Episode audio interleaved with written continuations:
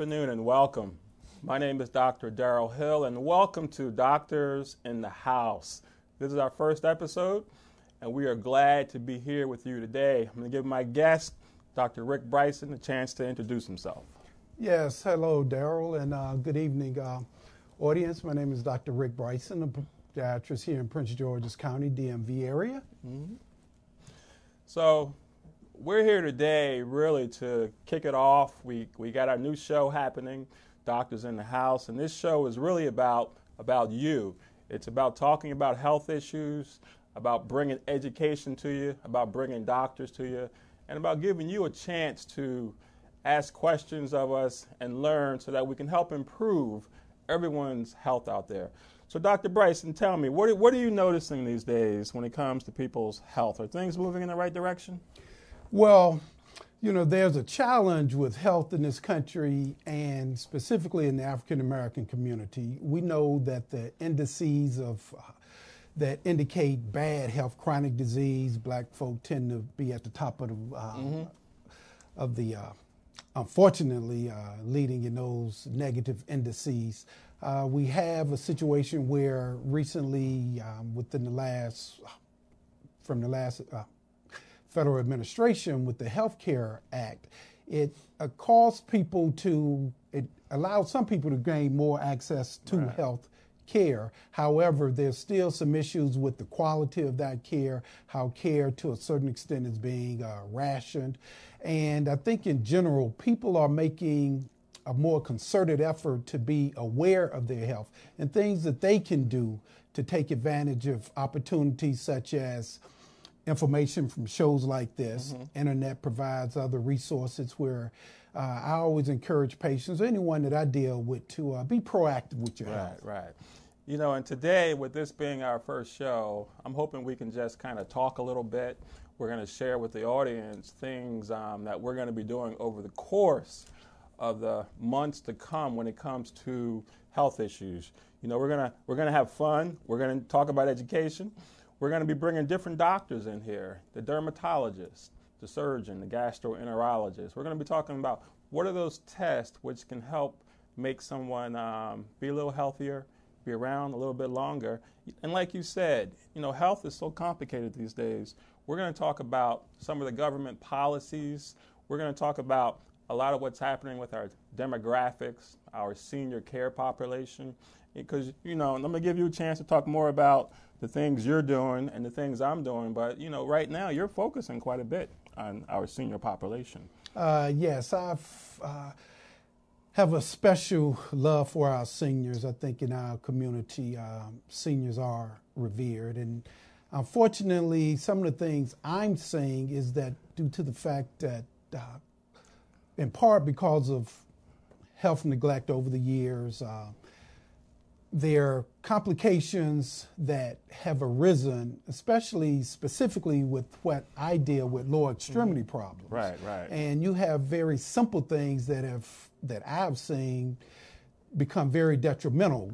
Anything from a simple mm-hmm. ingrown toenail that's not treated correctly can result in infection, which can lead right, to gangrene, right. which can lead to amputation, which can possibly lead to death because st- statistically speaking, uh, those who have an amputation, their life expectancy is decreased. Right. And that's interesting you say that too, because it's incredible, I think, how much experience you've had and myself too. And I think it's incredible when you have a chance to share that with our audience. And by doing that, we all are better off as a community and as an individual too. Yes, so, the village. Absolutely, absolutely. So, um, but like I said, we'll be bringing in a lot of different people to help our audience learn more about their health.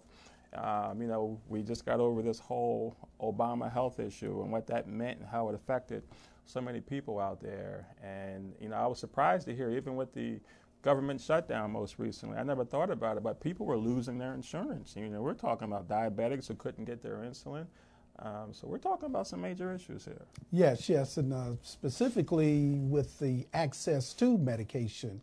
Uh, obviously, uh, dealing with our senior population, and most seniors use Medicare as their primary uh, insurance with the uh, Medicare Part D, mm-hmm. and also with uh, even with uh, the mail delivery, I happened Right, to be in right. the post office the other day, and a gentleman was there simply because uh, the mail was not being delivered to his Mm-hmm. house. Part of it was logistic things. I think I don't know if he had just moved in Right. or not, but he made the comment that he was really concerned because evidently there was some person in the in that household who needed medicine, and with the medicine being delivered by mail order, Right. if there was an issue with the simple delivery of mail, that meant there was a breakdown in terms of that patient having their medication, and therefore, uh, obviously, many things can happen uh, from that. Yeah, I've been amazed with a simple transition, like you're saying now, with all of the emphasis on getting medicines out through the mail, what that means now, how long, two or three days, up to a week, someone walks into your office now, they just can't walk to a local pharmacy in some cases to pick up their medication. So, all of these things are having um, significant um, impacts on the day to day activities uh, of our patients. And um, you know, with, with hospitals, even here in the county, you know, we, we got at least one new hospital coming, and we had Laurel Hospital closed down, and we want to talk too about what that impact is doing to our local communities. So we're going to have a lot to talk about, and we'll be looking forward as we move on to to hearing from our audience on issues that they also find um, um, needed to hear more about. Assisted living facilities, nursing homes, that's a whole new industry. I don't think many people know that in our ordinary neighborhoods, all these facilities are popping up. Yeah, yes, yes. And uh, as a matter of fact, in my practice, a large part of my practice deals with uh, visiting those facilities to provide care. And one of the things that uh, I do realize is that, as uh, as they say, if you live long enough, you're going to need at some point someone to care for you. I guess we talk um, as a younger person. I know I often was approached by insurance uh, individuals about uh, purchasing long-term care insurance. I think traditionally in our community, when a person uh, ages, if the family structure is such that they can support them, Right. oftentimes it became a thing that uh, mother, dad, grandma, granddad would come to live with uh, one of the siblings. Now, obviously, as the demographics have changed, uh, folk Right. aren't having as many children as before. Right. So those options are becoming limited compared to what they were Right. 15, 20 years ago. And, and that's why I'm so excited about this show because we're going to talk about bringing that financial guy in here to help us understand more about what that really means. Because think about it, not too many people can pay for that long term care insurance, and people are living longer, and we don't think about these things until it's too late. So I'm excited. I'm glad you're here. And I'm glad we have our audience out there. And I think as we move forward, we're going to continue to make our communities healthier. So as we move along, why don't we just stop right now and just give you a chance to tell us who you are, tell us what you do, tell us about your education, your background, and uh, I'll be curious to hear too about why you chose your specialty because the reality is it takes a special person to provide health and care to other people. Yes. Well, again, my name is uh, Dr. Rick Bryson, uh, practicing uh, foot care, lower extremity uh, care. And one of the things that's so important that what I've seen when I was in college, I actually uh, played a little basketball, and I actually uh, had a lot of foot ankle problems. Okay. And when I was deciding on a career, I knew I was in the on that healthcare track. And what led me to specifically want to pursue podiatry is that podiatry offered a lot of sports medicine. Okay. Uh, it was one of the uh, specialties that sports medicine was actually an intricate part of the profession. Right. And that's what sort of led me to uh, podiatry.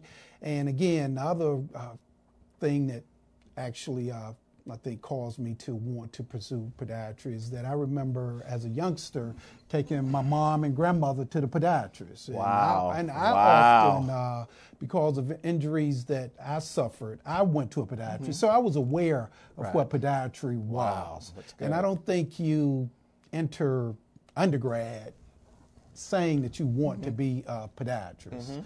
But nonetheless, uh, it is a profession I chose, and I've been uh, I feel very fortunate to have developed a practice where I feel that I am definitely uh, making a difference. I mean, you, you right. hear it every day, and you can see it. Mm-hmm. Now, part of uh, one of the situations that I often see, as I said before, mm-hmm. is individuals who, due to to a large extent, neglect of not having uh, foot care, right. the uh, complications. We all we I think we all know about the relationship with diabetes as it relates okay, to we got a lot care. to talk about when it comes to diabetes. Yeah, yeah, that's quite a, bit. biggie. That's quite a biggie. biggie. That's a biggie. But that's not the only um, condition. But as it uh, to piggyback on what you alluded to with insurance is uh, insurances will make a big deal with the condition of diabetes for mm-hmm. foot care. However, that is not the only diagnosis that usually leads to detrimental problems with your foot. Anything that uh, circulatory problems right, uh, right. from from uh, various reasons. Uh, Absolutely. Yep. Absolutely. And also,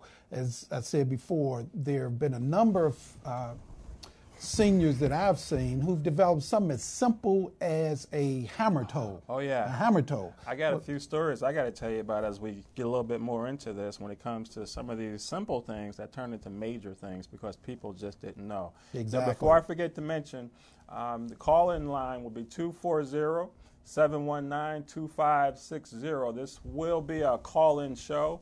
We will take calls. We appreciate all the calls. I know we have a caller on the line right now. And so, why don't we go ahead and take the call? Hello, caller. Hey, Doc. Hello, caller. Doc. Hello. Doc, can you hear me? Yes. How you doing today? Doing great. How are you? Man, I'm great, man. Um, I've been seeing you for a while now, man. It's. Gaskins. How you doing, brother? Good, good. Who's this? Mr. Gaskins, the owner of the station.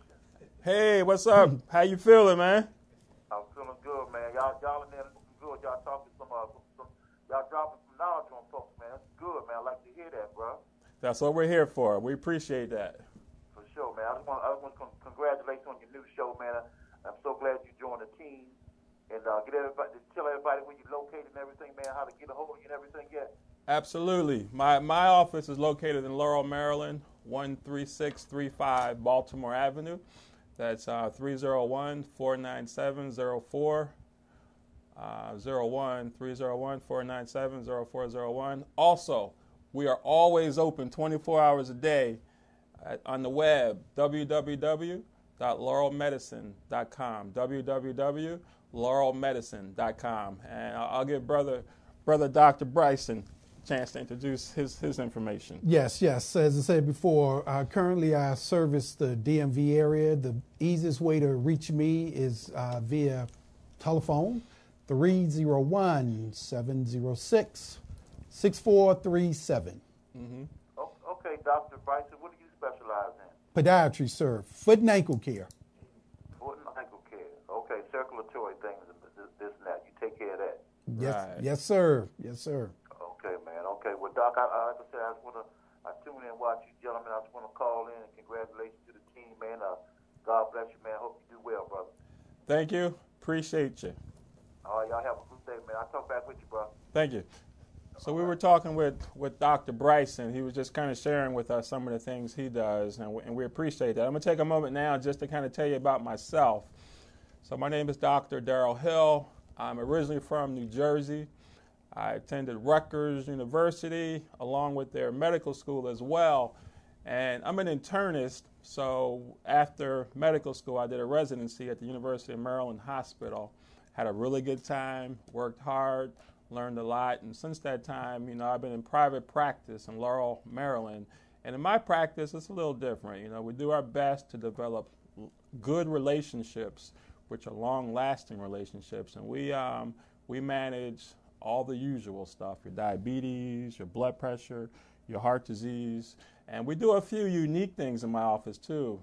Uh, we we've been one of the first doctors in the DMV area that provides home care. And as you can imagine, there's a growing need for home care. So um, we're happy about that. We're working hard and we're, we do a lot of education, we do a lot of prevention, and we feel happy about being there to help keep people healthy. And, you know, I met Dr. Bryson. How long has it been now? Wow, you're gonna uh, date us a little bit. Yeah, but, it's uh, been a while. yeah. It's been a while. Yes, yes, But yes. it's been a good relationship. Yes, yes, and uh, I've been providing uh, home uh, care services also, and I think that's one of the things, uh, connections uh, that uh, we had. We share that vision that uh, where there's a need, we have to stand in the void and uh, take care of it. Right. Yeah, I know we got a break coming up, um, so we'll, we'll continue to have this conversation as we go to break. Um, but you know, we're going to get into in the next segment talking about some of those specific health issues which are affecting our communities. And we're not just here to talk about our community. We're talking about everybody, but uh, with a focus on our community when it makes a lot of sense. And I'm going to be sharing with the audience also I've been doing quite a bit of writing lately, um, and ebooks and other materials, and I, I find that the things I'm putting together just aren't out there. Like one of my books is geared specifically toward the home care environment.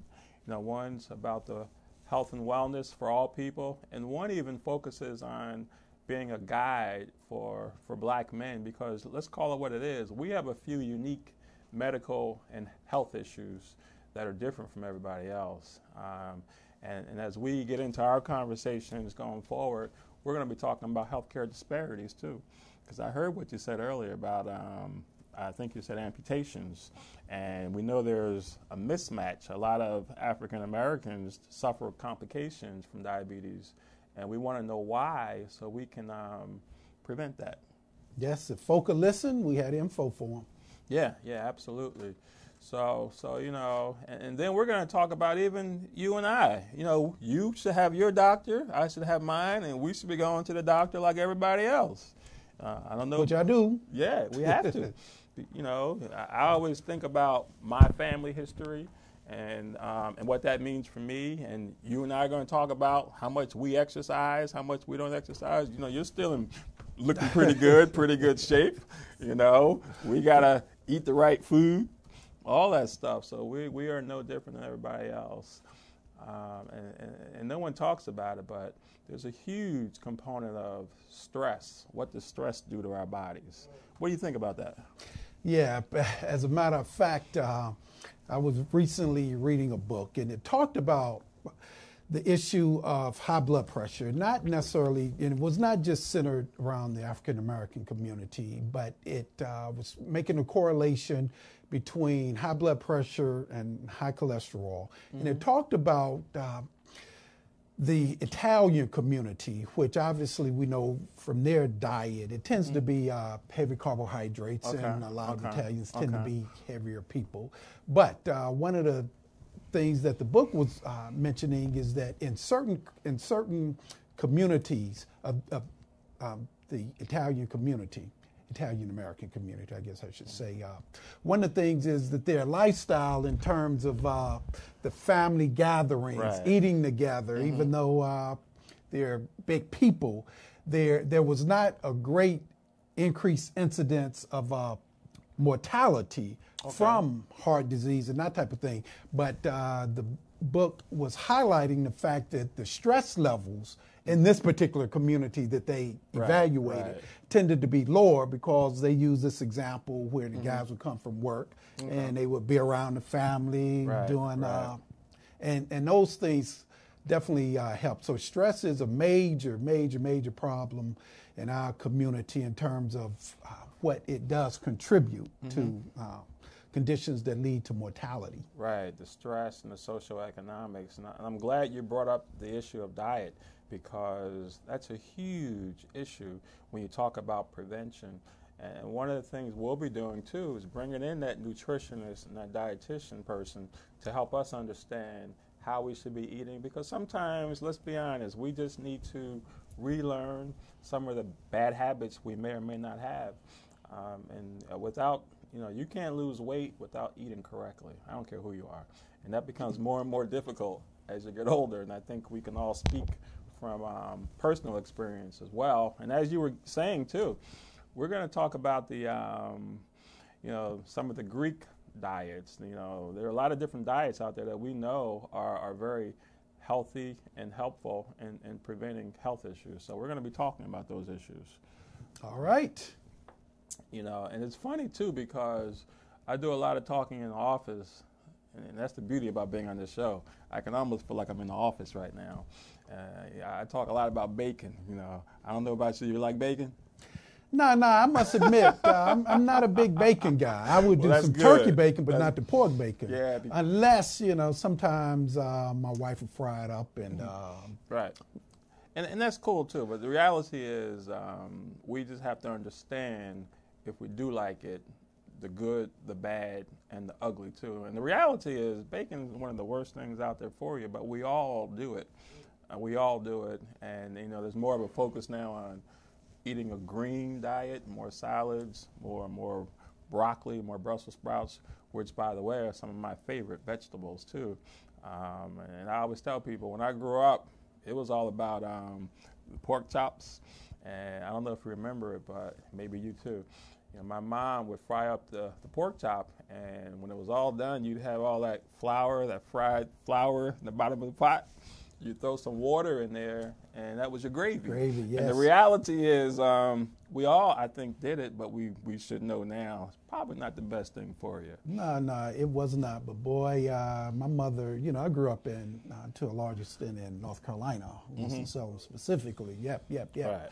So even though, and my mother would do uh, something called fatback. Oh my goodness! Now I haven't had it in years, but uh, we would mm. take the take that and hey, that was mm-hmm. that was uh, better than dessert for us. Right. But those days have passed. I yeah. must admit. Well, that's the beauty too, because you get to reflect on those days, and it, I think it's kind of good when you can go back in time and see what it was and see where you are. Like for me, I had the great fortune of working in a butcher shop as a kid.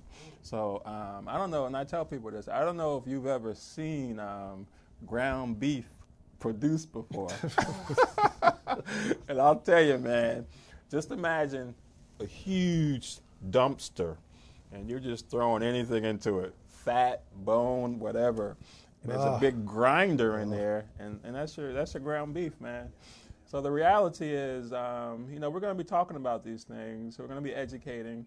You know, we're going to be talking about the chronic health issues, and, and hopefully, we're going to be making a difference. Yes, we will. Yes, we will. Yeah. So when it comes to what you're doing on a day-to-day basis, tell me um, what do you what do you like about what you do, and, and, what are you hoping gets better? Well, one of the things that's always uh, gratifying is that, as I said before, uh, with the nature of seeing seniors, you see a lot of folk who are in need of care, and the care is one of the th- the lack of care is one of the things that directly correlates to uh, their quality of life. As uh, seniors age, obviously less mobility, mm-hmm. but simply because you're not walking as much right. does not mean you're still not in need of foot care. Mm-hmm. That's uh, one uh, part of the spectrum. But the other part of the spectrum, because uh, I also uh, have over the course of my career dealt with a lot of athletes and uh, mm-hmm. folk right. that are active. A lot of females will come mm-hmm. in.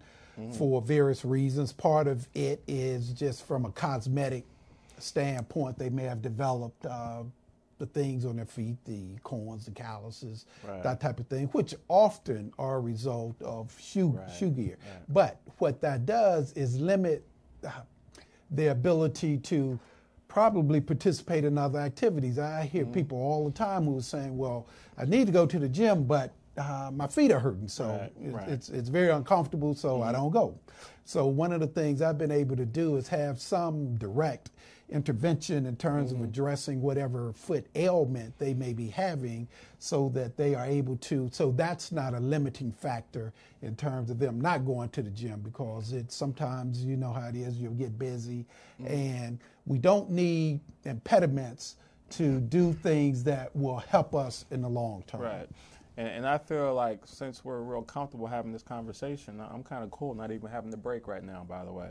You know, and, and you know, it's kind of cool. You know, I'm, I'm really looking forward to right now hearing from you on two particular topics in um, foot care. Number one, can you comment on uh, plantar fasciitis? Yes. very yeah. common issue, right? Yeah, very common, very common. As a matter of fact, I had a patient this morning with it. Mm-hmm. And typically, what happens is that on the bottom of our uh, feet, there is a uh, tendon and that attaches to the, our basically our heel bone and it proceeds uh, towards our toes and then it spreads out. And that tendon becomes inflamed over a period of time. Right. And that inflammation is what causes, it contributes to the pain.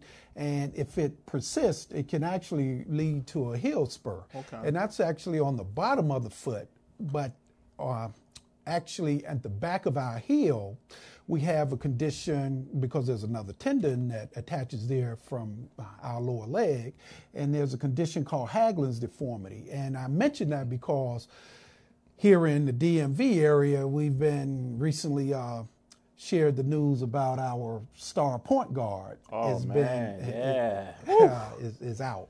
And part of his initial diagnosis was um, the condition was Haglund's deformity, which Hmm. again is a condition that affects the back of your heel. Right. And it had developed uh, some arthritis, inf- inflammation, and he had to have, he was having surgery. Wow. And ultimately, uh, he experienced an accident and it caused him to actually uh, rupture his Achilles. Achilles. right. So, uh, getting back to the initial diagnosis of uh, plantar fasciitis, usually uh, it can be debilitating if not treated.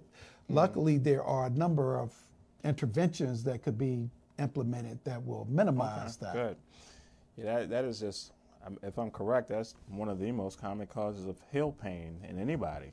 Yes, yes. And by the way, those Achilles ruptures, they, they, they scare me, man, because they can happen at any time. And that's one of the reasons why I gave up basketball, too, because I just felt like it was just a matter of time before it was going to snap on me. Yes, as we age, as we age, we lose basically the lubrication oh, for that area. Lubrication. Yes, yes, yes. so our tendons aren't as flexible as they mm-hmm. were at an earlier age, and any type of uh, additional stress, it doesn't have to be a lot, but uh, twisting or stress, and it can Right. tear or partially rupture. And again, it's becoming one of the more debilitating conditions, it's especially uh, specifically on the professional level. You know, we can uh, just mention John Wall. Uh, condition with his heel, but uh, what they're sharing with us now is that because of the condition of his Achilles, the rupturing of his Achilles, he may be out for a year. Whereas uh, previously, when you had a knee problem, then that may be a six to nine month re- uh, rehab period. Right. Because at one time, knees were definitely uh, conditions that would end your career. Right. There's been improvement with knees. However, uh, with the uh, Achilles situation, you're still talking now. It's longer to rehab an Achilles than it is a knee. Wow. Yes. Yeah, I mean, um, I'm kind of wondering, will he ever be the same, you think, John Wall? Well, none of us will ever be the same. I mean, uh, following that for- injury. Yeah, yeah. It's it's Professional athlete. Yeah, Knowing yeah, speed's a huge part of his game, too. very much so, and that was one of uh, the discussions I heard on another uh, Mm-hmm. uh, radio station today. So. Uh, It doesn't look good for the Wizards, so uh, we've transitioned from that uh, condition. But again, uh, Achilles are tough problems, and that's just uh, uh, one of a myriad of foot problems that not only uh, affect athletes but everyday uh, Now, now I'm going to individuals. I'm going to share with you another foot issue, and, and I use this a lot in my office now because you know we're going to be talking more about the details of um, diabetes. But you know, I had this one patient, and he was a long-term diabetic, and he had been pretty stable. I hadn't seen him for a while, but it turns out somewhere along the way, he decided to pick a sore on his foot. And when he did that, it turns out it never healed. And he wound up having to get that toe um, amputated. And so, what I tell people now, and I've always told them this, but I remind them very clearly never pick sores on your foot, especially when you're diabetic. What are your thoughts on that? Uh, that's uh, great advice. Uh, one of the things from the etiology of uh, diabetes, what to a large extent happens is that your nerves that um, control your blood vessels to help healing are um, their efficiency is decreased because of high what we call either blood sugar or the glycogen in your uh, system. Right. And once you develop a situation where there's a inhibition of your ability to heal, than when you develop a sore or something as simple as a callus, uh, and you injure it further by either using some type of blade or whatever you may use to try to pick it out, then you're seeding the bacteria in your foot. And what tends to happen is that the immune system is not able to overcome the fact that you probably already have some circulatory problems. Right, Uh, right. uh, Didn't at, know at one time, diabetes was referred to as a small vessel disease. Mm-hmm. And so, therefore, the small vessels, where small vessels are predominant, is where you would see um, a lot of diabetic problems, even from uh, eye conditions Mm-hmm. and obviously uh, in your foot because there are a lot of small vessels there. So, again, it's really related to the inability of your body to heal. Right. Yeah, yeah, I agree with you on that one. You got to take care of those feet when you have diabetes. Very, very important. So, you know, one thing I didn't get a chance to do is to give a little bit more background on me and, you know, why I became a doctor. It, it turns out, I don't know how it happened, but somewhere around the age of 10, I knew I wanted to be a doctor. I remember friend, friend of myself, we used to catch birds when we were small, and some birds we'd even find with, with broken legs, and we would try to nurse these birds back to, to health. Oh. And um, I don't know if it was also the Six Million Dollar Man, by the way. We're about the same age. You remember that show? Yes, yes, yes. I think uh, it was Dr. Marcus Welby on the show. There was something about Dr. Marcus Welby that kind of just said, I want to be that guy. And, and somewhere around the age of 10 also, you know, my mom used to smoke.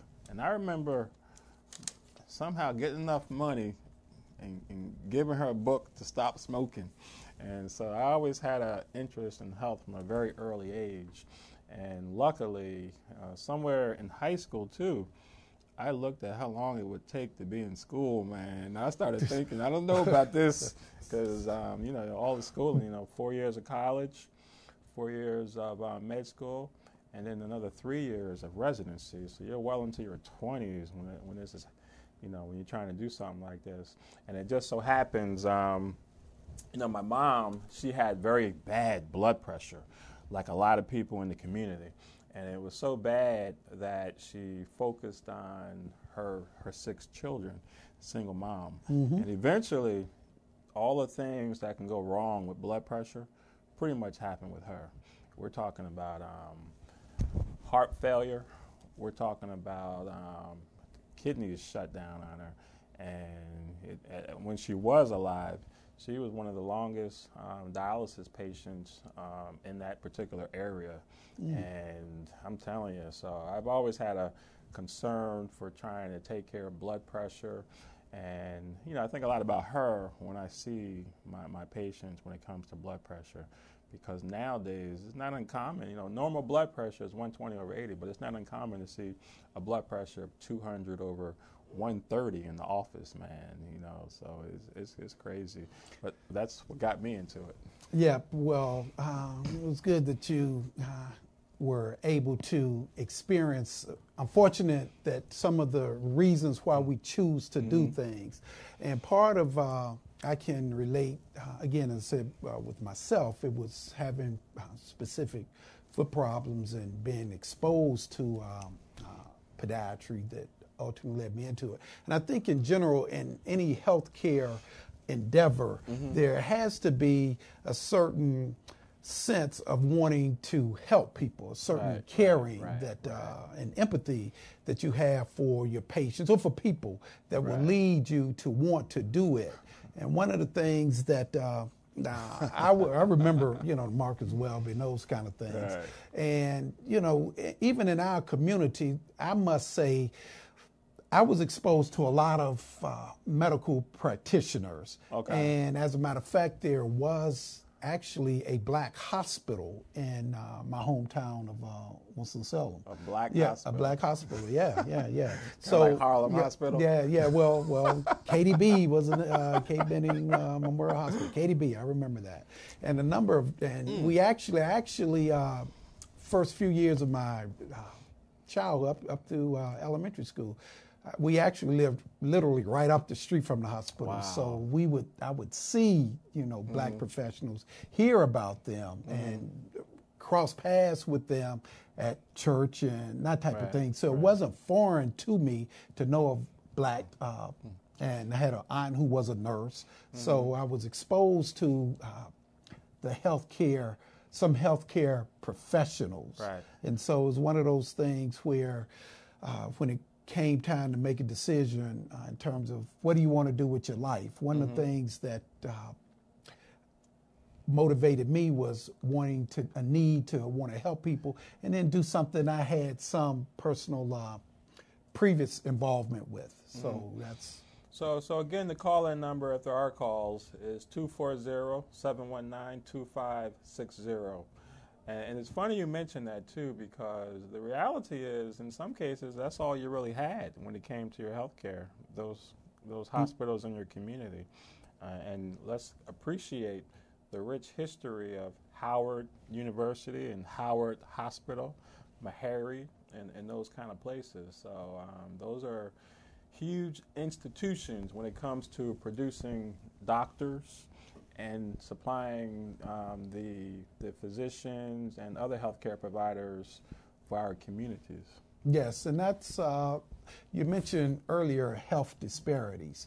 And I guess that's one of, in my opinion, one of the reasons that uh, we do have health disparities because I think without a doubt, you can relate, if there's there's a need to be able to relate to people who are giving you information. Right. Now, um, one of the things in our community, it's it's I've seen a number of studies that have indicated that African Americans tend to do better when they have an African American practitioner.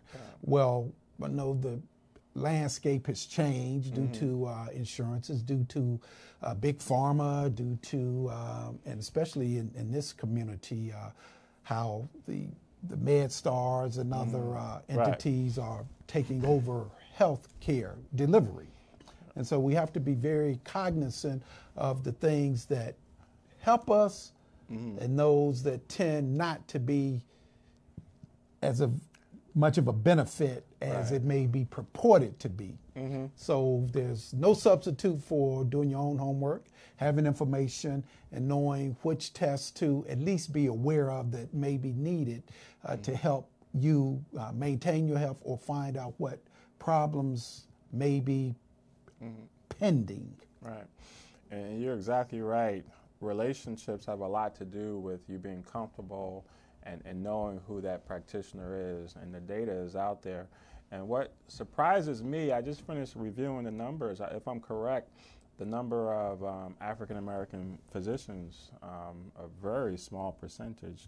And somewhere around 1990, the number of um, black men, for example, going into medical school dropped.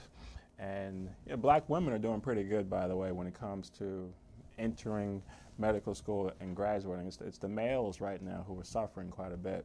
So we're going to see a, a, a sharp decrease in the number of male doctors in the next 20 to 30 years, where it used to be most of the older, at least African American doctors, it turns out are older men.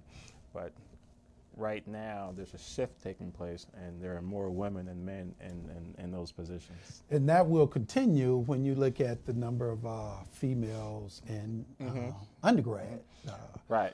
so that just leads to you have to f- do undergrad before you can do medical. And, and, so, and that's why I'm glad we're here because we're, we're able to talk about these issues, and, and no one even talks too much about what we're talking about. And for example, too, many would be surprised to find out that even the prison system, with black men going back and forth to prison, that has a role in our numbers in these disciplines as well. Not to mention whether you have insurance, not to mention um, different health consequences of being in that prison system. So there are a lot of complex socioeconomics involved, and um, it's, it's funny how that relates directly to someone's health status as well. yes, yes, yes. Uh, again, when you mentioned the prison population, obviously um, we've heard so many. First of all, the numbers are have increased. Uh, hopefully, individuals who have been incarcerated are also at a higher risk for the sexually transmitted disease, Right, right. specifically uh, HIV/AIDS, and that has taken um, uh, very detrimental effect on uh, the health status of our community. Right. Yeah. It's been it's been huge. So why don't we do this? Why don't we just take a quick break? And um, yeah, you just mentioned it. HIV. We'll be talking about that too. It's funny, no one's talking about that anymore, and that's And still just- a, still a big issue. I think it was Black HIV Days a couple of days ago. Mm-hmm. Day. And it was Yep. interesting too, because I even talked to my son about this, and I was surprised to hear some of his comments about it. Oh, I'd be interested to know what he said.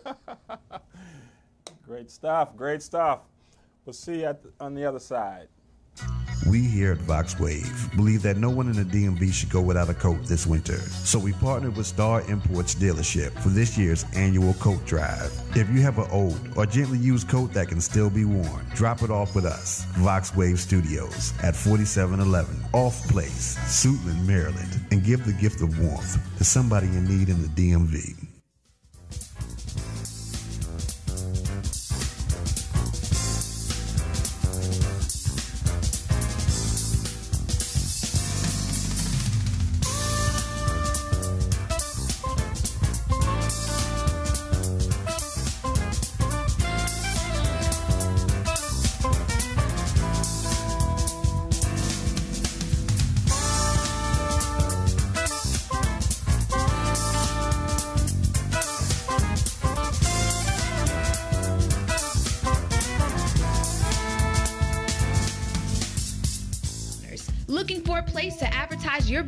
And promote your products and services? Vox Wave is the right place. We have over 10,000 views a day and 70,000 listeners a month. For more information, contact Reg Gaskins at 240-832-4455. VoxWave now features a streaming radio media player on our website's front page, where local artists can get their music played 24 7. For more information on getting your music in rotation or to perform live at our studio, contact Reg Gaskins at 240 832 4455. Android users, the VoxWave app is now available in the Google Play Store. Download the app today on your Android device to listen in and view programs.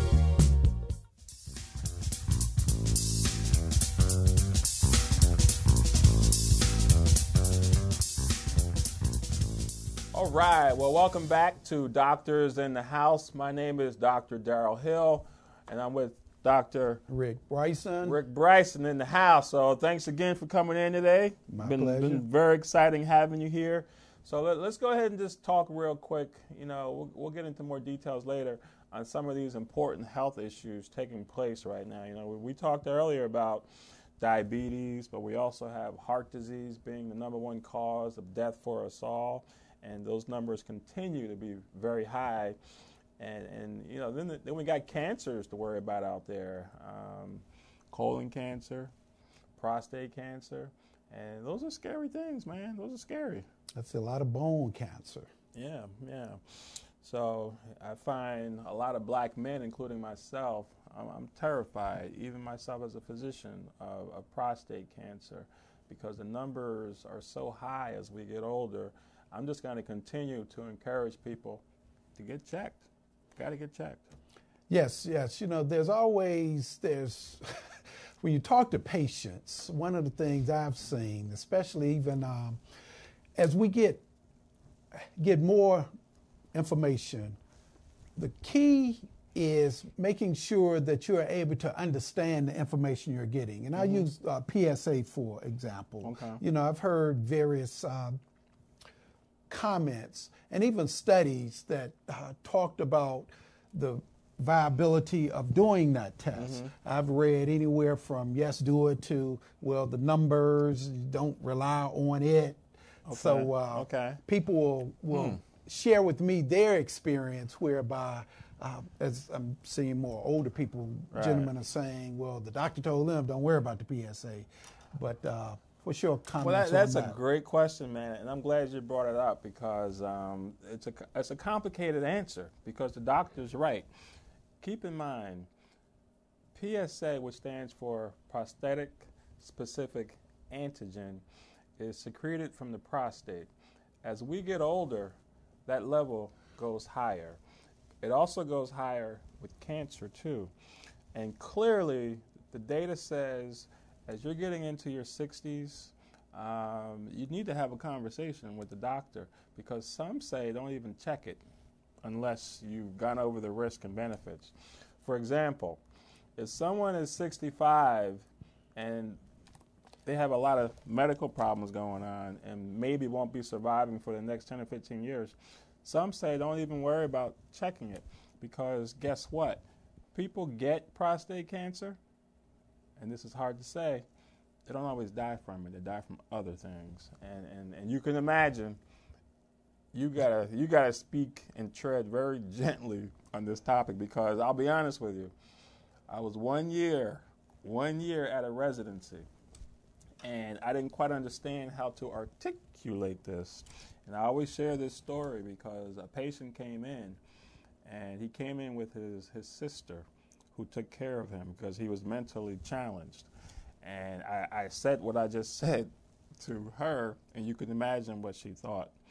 Um, she thought I was saying it wasn't important to do it in this particular individual. So you got to be careful how you talk about that, those words. But yeah, there's a lot of controversy, and there was a big article in the Washington Post just last year about this topic. So what it really comes down to is that doctor-patient relationship and making sure the patient understands the risk and benefit. Because what's happening is, remember, when that PSA goes high and you want to know what's going on, you got to get a biopsy. And those biopsies are pretty invasive and pretty painful. So you want to get it in the right people. And then you want to be able to affect outcomes. So if you're going to treat somebody for something that isn't going to hurt them, why are you going to even go through all of that? And that's part of the whole dialogue that goes on. Yes, and uh, I can even relate a number of uh, patients that I've crossed paths with uh, would share with me that mm. even though the PSA numbers may be going up, but that is not a one-to-one correlation to say that you have prostate cancer right. because infections can cause something. So, what do you tend to advise your patients or well, related well, to? Well, these are great questions because I just went through this last week, and um, it's usually on a case by case, but I always have a conversation with everybody. For that guy who's clearly young, less than 50, get the test. Even for older people, if you get the test and it's normal, there's no controversy. So a lot of times I say get the test and we can have the conversation later. Uh, but if there's somebody who's very sick and and and and understands the conversation, um, I'll purely just lay out the pros and cons of both scenarios and kind of let them make the decision. Um, but clearly, that older person who's demented, who's bedbound, whose quality of life is already pretty poor, we don't worry too much about it. Well, another question I have. Now, in terms of some of the over the counter, uh, I don't, I guess technically anything that you put into your body could be considered uh, a drug. Mm-hmm. So, with um, the number of over the counter supplements that are available, do right. you tend to recommend males take any of those? Uh, it depends. Um, for some of them, I do. Only when I think the benefit to the patient is going to be worth any potential risk. You know, mm-hmm. I still advocate things like fish oil, um, maybe things that can help your joints. But I, I remind people too, in healthcare, we, we like to have data behind any recommendation. And, and sometimes the data just isn't there. So you have to make a decision on smaller type studies that suggest a good benefit without having those larger studies, which are more convincing. Yes, and I find myself telling people I think it's a mistake to say, well, I'm going to take something for high blood pressure, oh, yeah. oh, but yeah. oh, yeah. don't change uh, lifestyle. I'm going to take something to lower my cholesterol, but I'm not going to alter the way I eat. And, and, and that's a different level of question for me. Um, but you're right. Um, lifestyle has got to be there for everything, exercise and diet. But I tell my patients the same thing. When you start talking about taking a garlic pill for your blood pressure, that's a different ball game if I do something like that, you know, there's no science behind it, so you'll never hear me um, encourage someone to take garlic pills or things which aren't proven to be a benefit because that's a time bomb waiting to happen, and I want no part to that one.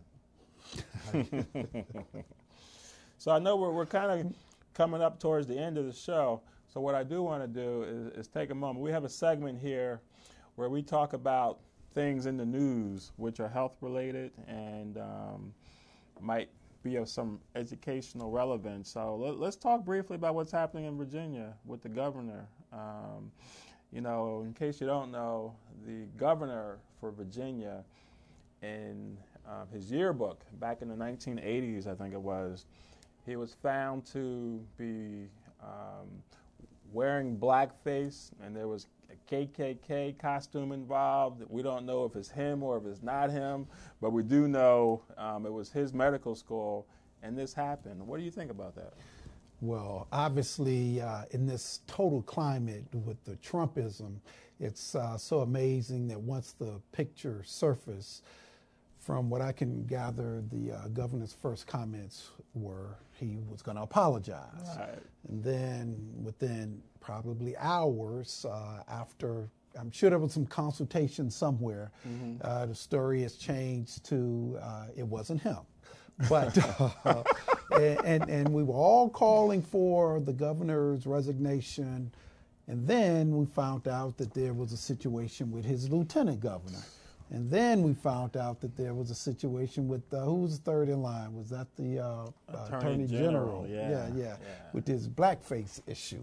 And uh, I always, I'm thinking about it. My thoughts are one, first of all, when they were accused of being a racist, I've always had this comment to people: to be a racist, that's actually just a noun, but to be mm. racist you know that's that's a verb so mm-hmm. that should be, mean that you have done there should be some body of work that you could relate to because mm-hmm. if you're a rapist then someone has been raped right so um, if you are a buddhist or anything that uh, has any religious context to it you mm-hmm. practice a certain that uh, particular religion but to be called a racist, I would think that there should be something to confirm uh, yeah, some yeah. act or yeah. actions that would confirm that you are such. Yeah, I was amazed by what we saw out there because my immediate concern was what does this mean?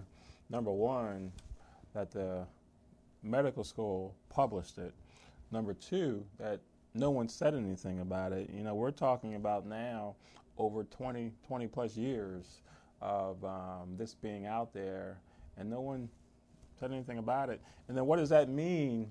Does that translate into how these doctors in this medical school and this culture treat their people who don't look like them? Those are my concerns. Yes, and I think the latter is definitely the case. Uh, uh, back in the 80s, mm-hmm. uh, when this uh, picture allegedly was taken, mm-hmm. um, I guess blackface in our that's nothing that we did, mm-hmm. and I guess from a comedic standpoint, I'm a, I'm almost certain they thought they were being funny. Yeah, yeah, they were being yeah. funny.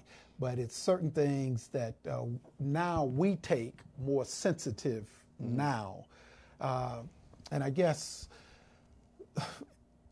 for lack of a uh, better phrase, than uh, the governor himself even though I'm not a Virginia resident, I think mm-hmm. he probably, uh, I would not say go so far as to say he's a racist. Right. But right. Uh, he did something that, in hindsight, I'm sure he mm-hmm. regrets. Mm-hmm. But that just shows you at some point it was accepted. It, right. was, it was exactly. accepted. They felt exactly. comfortable uh, wow. doing it. And um, the thought, the implications of how others would, uh, specifically African Americans, would mm-hmm. perceive it, did probably, I'm sure, didn't even cross their mind. They didn't mm-hmm. care.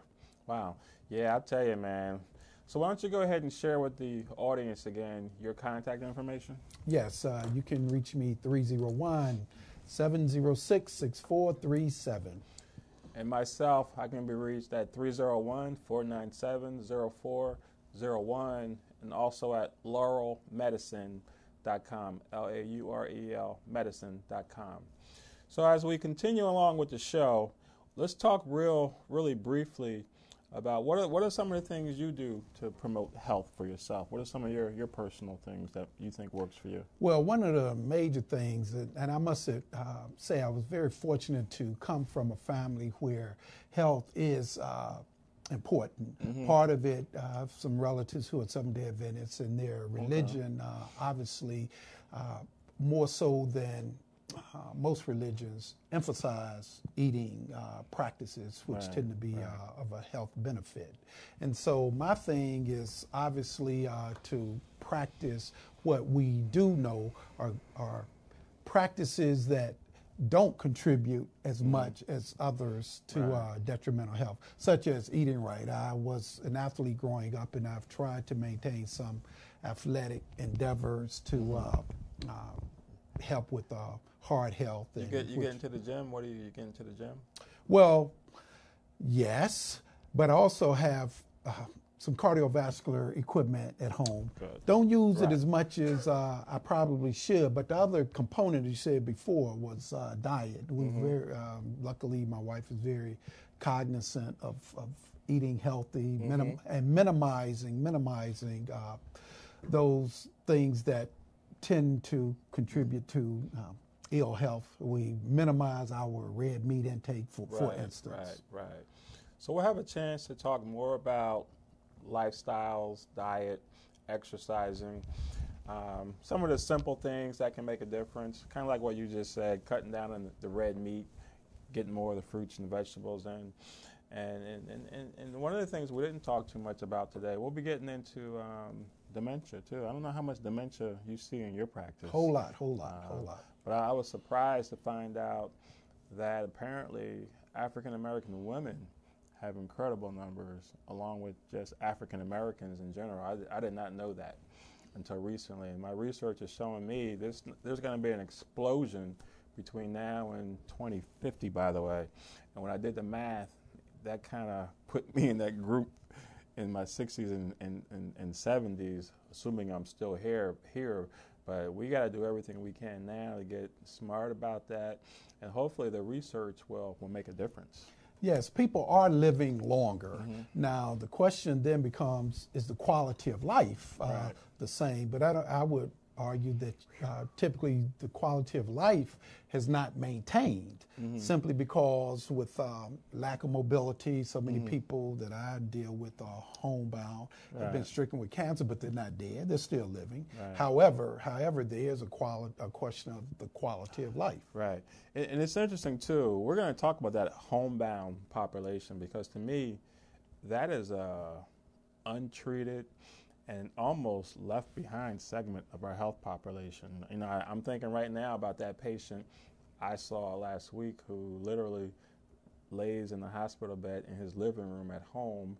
You know, he's been amputated both legs and cared for by the family, and, and, and what that means for the caregiver.